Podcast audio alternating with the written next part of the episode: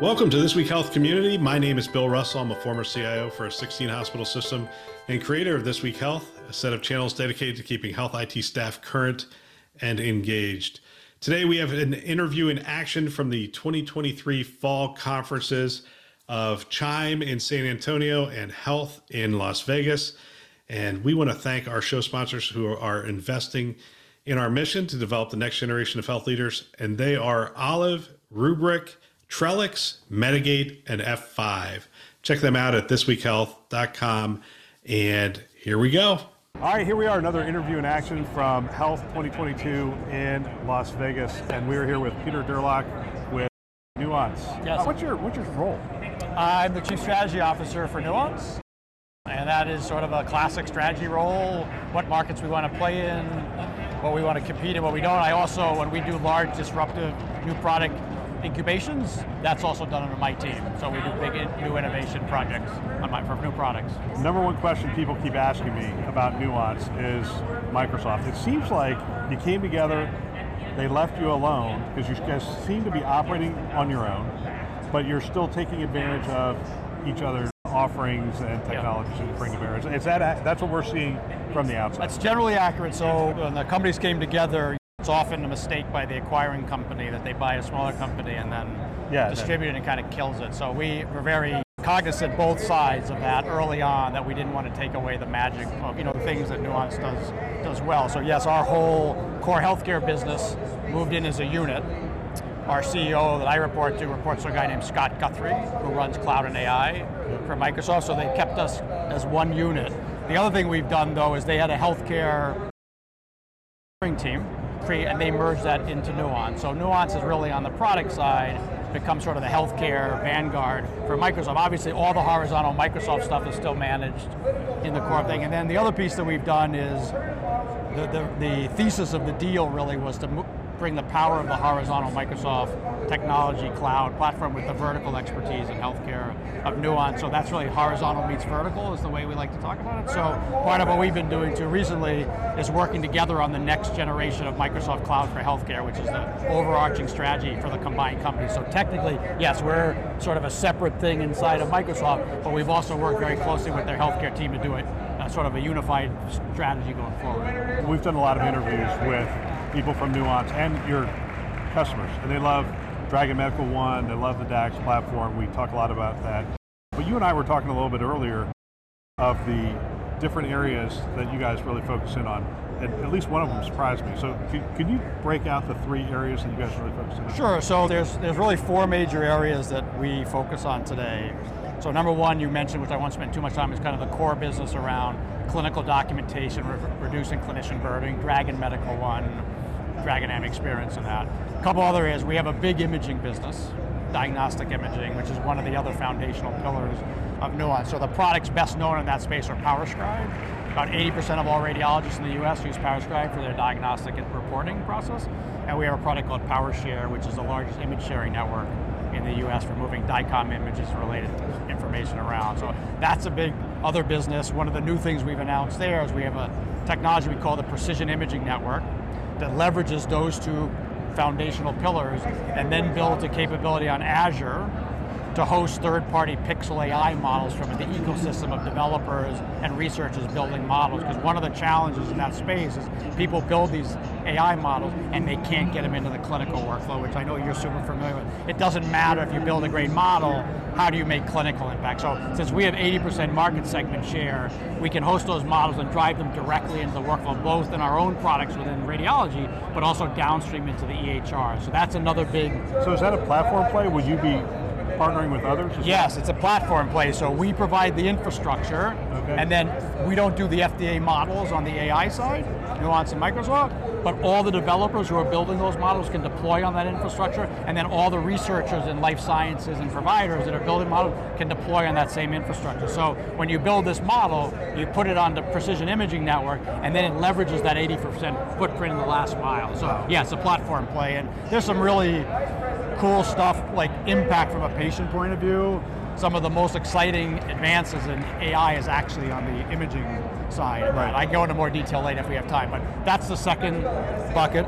The third one, which we're probably least familiar with, is we have a division in Nuance that does consumer experience virtual assistant technology, omni-channel. So what that means is big companies like FedEx, USAA, JP Morgan, Humana, CVS, they use our application to do conversational AI, voice and text interaction with their consumers across the IVR, texting, email, and website. And the big advantage is it's one common platform. So what clients do is they model their consumer journey once and then deploy that across one common platform for all the channels. So if someone's calling their IVR or you're texting or they're going up with a chatbot, it's all the same infrastructure. You do everything, everything once. So we brought that into the healthcare business market a couple years ago, and providers are using that to help modernize their digital front door. Classic patient access center, care gap follow-up, et cetera, et cetera. So that's bucket number three. Okay, and there's and, a fourth. And the fourth is we have a clinical revenue integrity business, so around documentation integrity. So this has to do with CDI, coding, HCC capture, things that where clinical care meets how you document to get paid and measured. That also can drive things around prior auth and UM on the health plan side. So that's the fourth part of the business. All right, so we got about five more minutes okay. left. I do want to come back to the clinical AI, but I, I, want to stop first at the experience. The experience is interesting to me. I was at a uh, presentation this morning, advisory board, and one of the slides you put up was the, and I think we've all seen this slide, it's the McKinsey slide that had by industry most digitized and consumer digital experience, and healthcare was second to the bottom. It's good. We used to be in the bottom, so we made progress. Yes. yes. But it was three rungs below the government. Scary. What's it going to take for healthcare to take that next yeah. step? It's a really hard problem, and it's not really a technology problem, as you probably know. There's technology from us, others that do other things. The problem is the incentive. In my view, it's the incentive problem. So it's an economic problem. Yeah, because except in very small cases, you don't get paid for better experience. And you know most health systems well, they're struggling. And so besides doing Press Ganey surveys for HCAHPS or CCAHPS and a few other things, like the patient access center is getting a lot of attention. Why?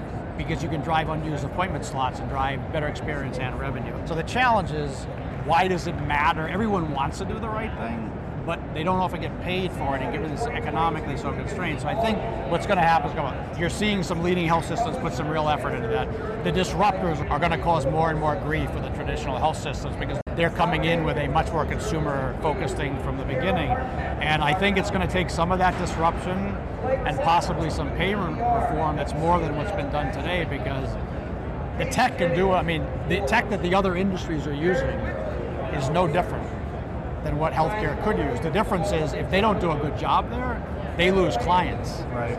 And here the question is when will health systems well, I, I would predict they are losing clients, yeah, but, I, but they don't know they're losing them because they can't track like leakage and referral patterns in any systematic way. So the challenge is how do you align the importance of keeping that client, the patient, and make and seeing the economic value, then it will happen. And that I think is actually the big, and that's why it's so hard. I, yeah, it's interesting. I think way too many people are saying, hey, it was the pandemic and now it's the recession or increased inflation, and they're saying that's why our numbers are down. And I'm not sure we'll know, or they will know for another couple of years that, hey, no, no, no, this is a problem. You're being disintermediated. There's new options here right. for remote care, telehealth, and I mean, all these booths are people who are trying to do care outside the four walls of the health system. Totally. And and yeah. just take one patient at a time. Yeah, I mean, obviously the inpatient volume went down a couple places, but you're right. I saw a stop like 40% of patients switch providers during COVID. And as they release, I don't know if this will continue, but if they really let loose on the credentialing thing on the physician side, which they haven't totally done yet as a goal, that'll change everything. Because yeah. once you don't need to be a doc credentialed in the state, all the low acuity stuff, you don't have to go oh, see yeah, you, you, don't have to go. It's crazy. Yeah, you can stand up a call right. center and fill in the blank. 100%. So I, I think you're right. I think these things are all going to happen. And it's, I think the health systems that they have to worry about this now because over time it's going to be easier to get care, at least for the low acuity stuff. And if you don't have a better experience, then people are going to switch. All right, we'll get back to our show in just a minute. We have a webinar coming up on December 7th, and I'm looking forward to that webinar. It is on how to modernize the data platform within healthcare, the modern data platform within healthcare, and I'm really looking forward to the conversation. We just recorded five pre-episodes for that, and so they're going to air on Tuesday and Thursdays leading up to the episode. And we have a great conversation about the different aspects, different use cases around the modern data platform, and how agility becomes so key, and data quality, and all those things. So great conversation. Looking forward to that. Wednesday, December 7th at 1 o'clock. Love to have you join us. We're going to have health system leaders from Memorial Care and others. CDW is going to have some of their experts on the show as well. So check that out. You can go to our website, thisweekhealth.com. Top right hand corner, you'll see the upcoming webinars. Love to have you be a part of it. If you have a question coming into it, one of the things we do is we collect the questions in the sign up form because we want to make sure that we incorporate that into the discussion. So hope to see you there. Now back to the show. Was there an announcement today or? Yes, we did. So, yeah, so the imaging thing I'm pretty passionate about. I have an imaging background, but but one of the cool things is I don't know if you, your reader, your listeners know this, but approximately 80% of hospital visits and over 23,000 condition the pathway often starts with a medical image along with lab data. So 80%. Yeah, so the, the, diagnostic journey of a patient, the physical exam, the image, and the lab really drive where you go in a pathway. So imaging is really important, as many people know. Secondly, in AI, 75% roughly of all FDA cleared apps are in imaging and radiology, so it's one of the leading. But the problem with that is you have all these people building these apps on imaging, but they can't, again, as I say earlier, they can't get them into the workflow because they have no footprint in the workflow. So we did an announcement with NVIDIA today, and the announcement is the following. NVIDIA has, has worked on solving the other big problem, which is building these models, preparing the data, annotating it is also a real big pain. So they focus on an open, an, an open toolkit to build imaging data sets to do, build the models, the AI models, okay? The problem is once you build it, you still can't get it into production. So we announced a partnership between us and NVIDIA where we connected to their platform called MONAI, which is this developer environment, to our precision imaging network. So it's all running on Microsoft Azure. So you can build a model in MONAI, basically click a button, create a a Kubernetes container that runs on Precision Imaging Network, and then you're connected to the 80% of the market in the US without having to do custom deployments for different infrastructure. So we're connecting, much like in, in like drug discovery, you talk about how fast to get something from the bench to the bedside. Conceptually, it's the same thing. The bench here is in data science versus the physical bench, but it's conceptually the same thing. How do you translate in inventions that can do that? I'll give you a couple quick clinical examples. So Mass General Brigham is one of the first clients that's connected this. So they had a, a breast screening algorithm that measures breast density, and one of the key issues there, that helps determine whether the person has cancer or not. So in waiting, instead of waiting two or three days and being really nervous, they can produce results in 15 minutes while the woman is still in the facility. Big oh, advantage. Oh, yeah. Another example, there's AI that can look at stuff in the pixel the human eye can't see because it's quantitative. You can't actually see it. So there's a, there's a set of AI models that look at the abdomen. So if you're getting like a CT of the abdomen for let's say some cardiac thing, they can look at data that the human eye can't see and do better predictive scoring for a future cardiac event by looking at your calcification of your key arteries that the human eye can't see. So you can do earlier screening, earlier detection of things clinically that can go wrong with you.